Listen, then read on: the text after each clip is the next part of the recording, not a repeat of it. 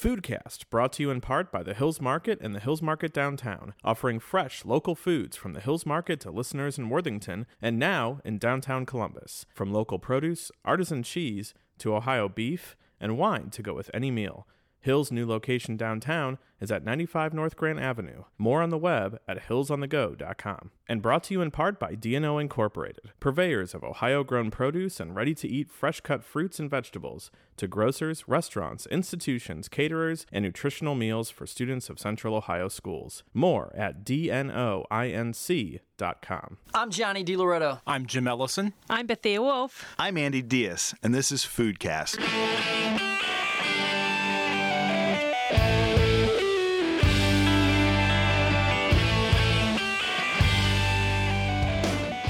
Today on Foodcast, we are talking to Jeni Britton Bauer about her new book, um, Jeni's Splendid Ice Cream Desserts. Um, I'm sure that a lot of people are familiar with the first book, the James Beard award winning book, um, and you may have had a chance to see the new book, but we're just going to talk a little bit more about some of the inspiration from it, how to use it, um, and maybe just kind of about dessert in general a little bit today. Well, hello, Bethia. It's nice to be with you just bef- before we started recording, we were talking a little bit about how this book is different um, to the last book in that um, you really want people to have fun and kind of use your kind of ideas and building blocks and then go from there. So, can you tell us a little bit more about that and just kind of how you anticipate using this book at home? So, the book is, um, well, you know, everything in the book goes with ice cream. It's meant to be an ice cream centric cookbook. But I think of ice cream as like the accessory to the sweater, right? So, you learn how to make this one sort of cake and then you can, you can, you can shape shift the cake into multiple different kinds of cake.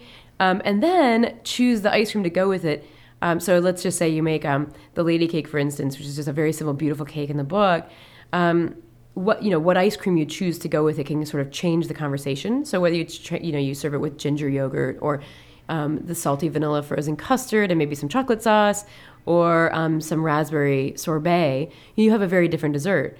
But then you also have these other options that kind of um, live between the pages of the book. If you're using the sort of frosting from the back of the book and you and you make two lady cakes and layer them up, you can make like a coconut cream cake and then serve that with the ginger yogurt, and it's a beautiful thing too. So it's kind of a foundational sort of sort of book and then um, a lot of the the most beautiful things kind of live outside of it and, and depend on what your where your imagination takes you you you mentioned the salty vanilla custard and i have to confess that i am completely in love with that i don't know how many pints of it we've bought um, can you tell us a little bit of that? Because I is that the first custard you've done? No, we make custards every once in a while, especially like you know around the holidays when we do like a an eggnog flavor. That's always a custard. Um, we've done some things like sabayon, sabayon ice creams and and and various ones throughout the years that have sort of needed that sort of extra egginess or whatever. And it's part of the flavor and um, and it builds a little bit of texture too that's slightly different. Um, so we wanted to get that in the book just as a base for people to use because I do think that sometimes you want that extra richness that egg yolks provide. Uh, not that cream isn't rich enough, but it's just a different flavor. Um, and so, um, but the flavor itself, salty vanilla custard, is um, in part inspired by the the um, the pudding that the the that is in the Schmidt's cream puffs. I don't know if you've had those recently. It's worth a drive down because um, I mean, who doesn't want a Bahama Mama anyway, or whatever? But you know, that cream puff is is weird. Like it's so good, uh, and when you're eating it, you notice pretty right off the bat that the filling is not just vanilla, not just sort of eggy, but it's really salty in a really delicious and extremely addictive way. I actually did have one last Saturday, so I've had it very recently. Um, so the, the, obviously the custard is one of the different bases that's in this book. I know that um, something people have been talking about um, completely on the other side is that there is now a vegan ice cream recipe. Um, can you tell us a little bit more about that? I want to make a vegan ice cream or a lactose-free ice cream. Um, obviously, for people who can't eat dairy, and I meet all of them. They all come up to me and ask me to make that all the time. So it's a request I get often. Problem is, it's really hard to do, and um, I have very very high standards when it comes to that. And so we just kind of put it on the back burner every year. And this um, was a chance for me to really get in and, and spend a lot of time experimenting and seeing if it was possible for me to make, you know, the best vegan ice cream base out there on a home machine.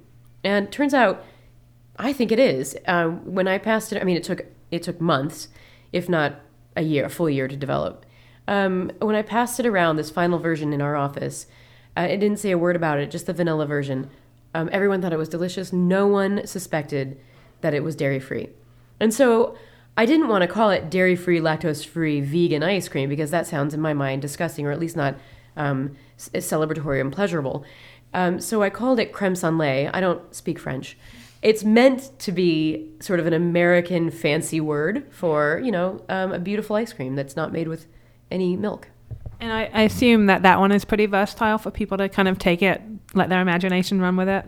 It is very versatile. You can add um, pieces of, like I could, you know, you could add pieces of candy and cake. Um, you can make different flavors um, out of it. I give a recipe for our salty caramel, of course. Um, there's a lot you can do with it. Um, and it's um, and, and it's just got this gorgeous texture. And you can also serve it, of course, with desserts, and it melts wonderfully onto cakes and things like that too. And, and actually, in the recipe in the book, I also give recipes for how to make things gluten free. You know, I mean, um, I want you to be able to have a dinner party for all of your friends and have everybody over and everybody enjoy the same plate of dessert um, without having to give you know somebody who's intolerant of whatever it is something different.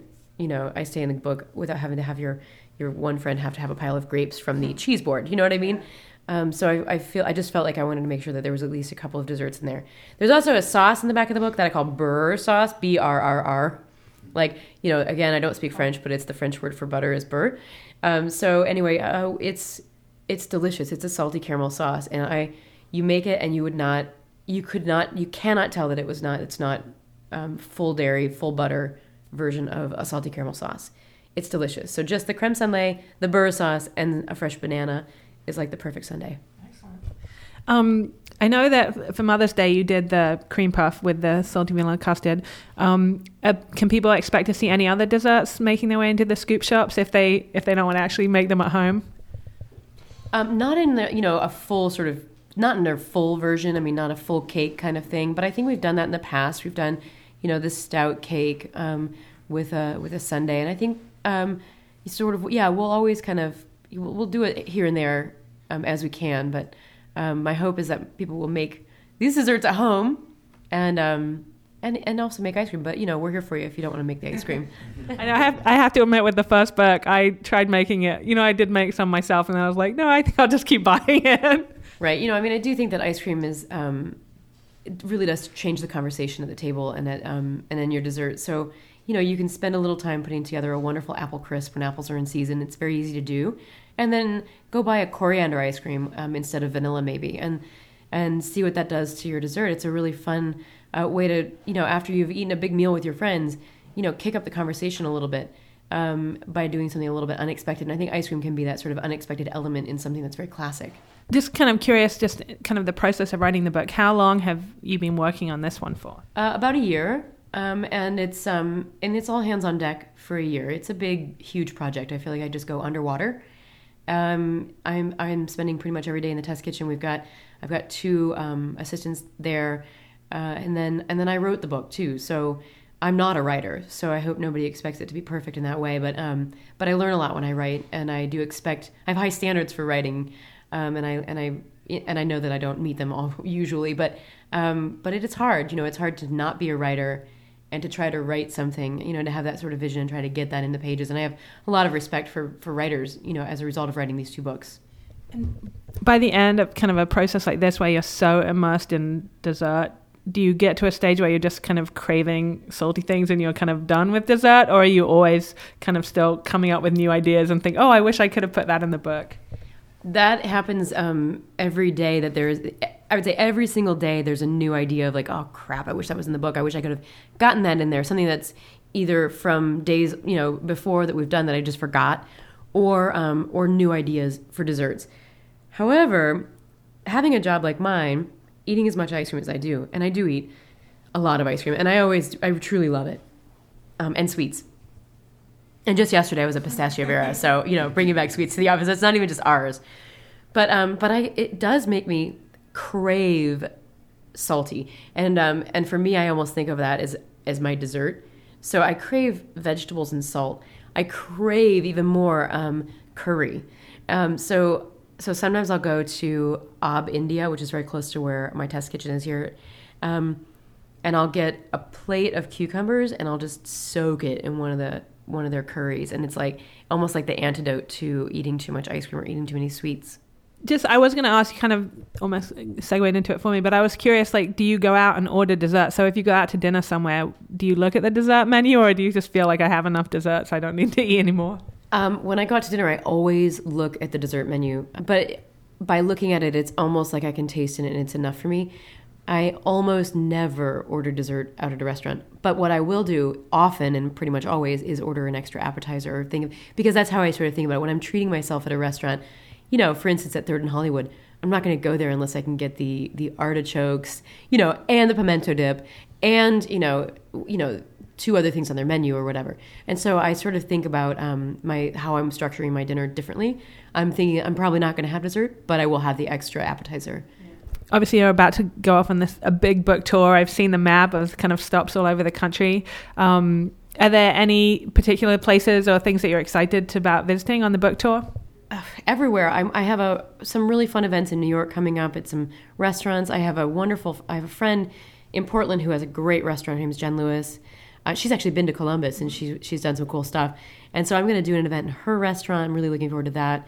Um, I'm just looking forward to getting out there. I think the book um, needs some explaining, and I love that about it. And I also love that when I get out um, in the world, I um, I can I can you know, I, the, the, the number one, number one and two questions that I get are um, about how I got started, and then um, how to sort of um, do a business. You know, business questions. And both of those questions, for me, the answers come back to Columbus, or they start with Columbus and end with Columbus. Um, and so I think that's a really fun thing to be out on the book tour and telling people who think that they live in the best city in the entire world that um, you know you want to start a business, be inspired, um, get get funded, get inspira- inspired, you know, come to Columbus, Ohio. And I mean, I truly, it's not, it's not because I'm, I, I'm a paid ambassador for the city, or even that I have, I feel any other reason to do that, except just that um, it's, it's in my heart and it's the truth. So, uh, kind of that leads on. I was going to ask you, like, when you're away and traveling a lot, are there any things, kind of, I guess, for, you know, specifically kind of food related things about Columbus that you miss that you you look forward to having when you get home? I think um, it, it's possible that everybody at this point knows that I um, sort of live and breathe by the Pistacia Vera um, rye croissants and marmalade. I don't know. I, I, just feel like I'm talking about it all the time on my on my Instagram feed and, and out in the world. So that I definitely miss. I mean, I love croissants in the morning and and marmalade, and theirs are particularly unbelievable. And um, yeah, sure. I mean, I I one thing that my one of my favorite salads or one of my favorite dishes, it happens to be a salad in Columbus right now, is the um, uh, the radicchio salad at Third and Hollywood. It's like four ingredients, but it's so addictive. Um, it's like the bitterness from the radicchio. It's like fried shallots and then um, some arugula, and it's just unbelievable. And I really, really do miss that. Um, and you know, I'll just miss being home. I mean, there's no question about that. The book is definitely great and encourage people to go out, have fun. I think, especially in the summer in Ohio, it's going to be a great time for people to use it because there's so much fresh fruit and wonderful things they can play around with with the desserts. We were talking about kind of pairing different flavors, you know, not just putting vanilla with the desserts. Do you have any kind of sneak peeks of summer flavors that people can look forward to um, in the stores this summer? Oh, absolutely. Uh, we have a wonderful summer collection coming up. It's all inspired by the Midwest. And this is part of my sort of mission to, as I'm on book tour, to, to constantly bring it home. Um, so all of our ice creams that we're doing this season are inspired by the Midwest. And I'm originally from Peoria, Illinois, which is truly the Midwest. Columbus is on the verge of the Midwest. Um, so we have a, a Rockmill ice cream, Rockmill Saison ice cream, which is amazing. And then I'm putting um, um, toasted and, and, salted sunflower seeds and golden flax in it. So you get this really like sort of sunny, seedy, yummy flavor. Um, we have a pineapple upside down cake, buttermilk yogurt. So it's a lot like our key lime pie one that we have right now, which is different than our other yogurts. It's like thicker and denser because of the buttermilk. It's amazing. So that's pineapple upside down cake, and uh, and we're gonna stuff that into this beautiful yogurt. Oh, one of my favorite ones this summer is Cherry's Kickapoo. Kickapoo was a state park that I used to go to when I was a kid. There were two state parks. One of them was was Jubilee State Park, and the other one was Kickapoo State Park. So I felt like you know Cherries Jubilee is a real thing. So we're gonna do Cherry's Kickapoo, and it's gonna be the Midwestern version of something cherry. So it's like this roasted uh, cherry ice cream with um, caraway, um, and it's beautiful. Uh, so we have those coming up, and then we're working on a really beautiful holiday campaign too. Well, thank you so much for talking to us today. Um, I know the book is available in the scoop shops, um, as well as all of the usual kind of book sellers and bookstores, um, and um, I'm sure people will be excited to have a look at it. I feel like I ought to give a shout out to the Book Loft in German Village because they are amazing. They've got just like what I call the mother load of um, in stock down there, and I went down and signed them all yesterday. And um, I just um, thank them for their support and all of the local bookstores. Excellent. So the book loft, and then people can pop over and get a cream puff from Schmidt's. Oh, there you go. And you know that rye uh, croissant too, too from uh, Pistacia Vera. And of course, you have your own scoop shop in German Village, so people can do their own little dessert tour and pick up a book um, and have a great afternoon in German Village. Thanks. Thank you.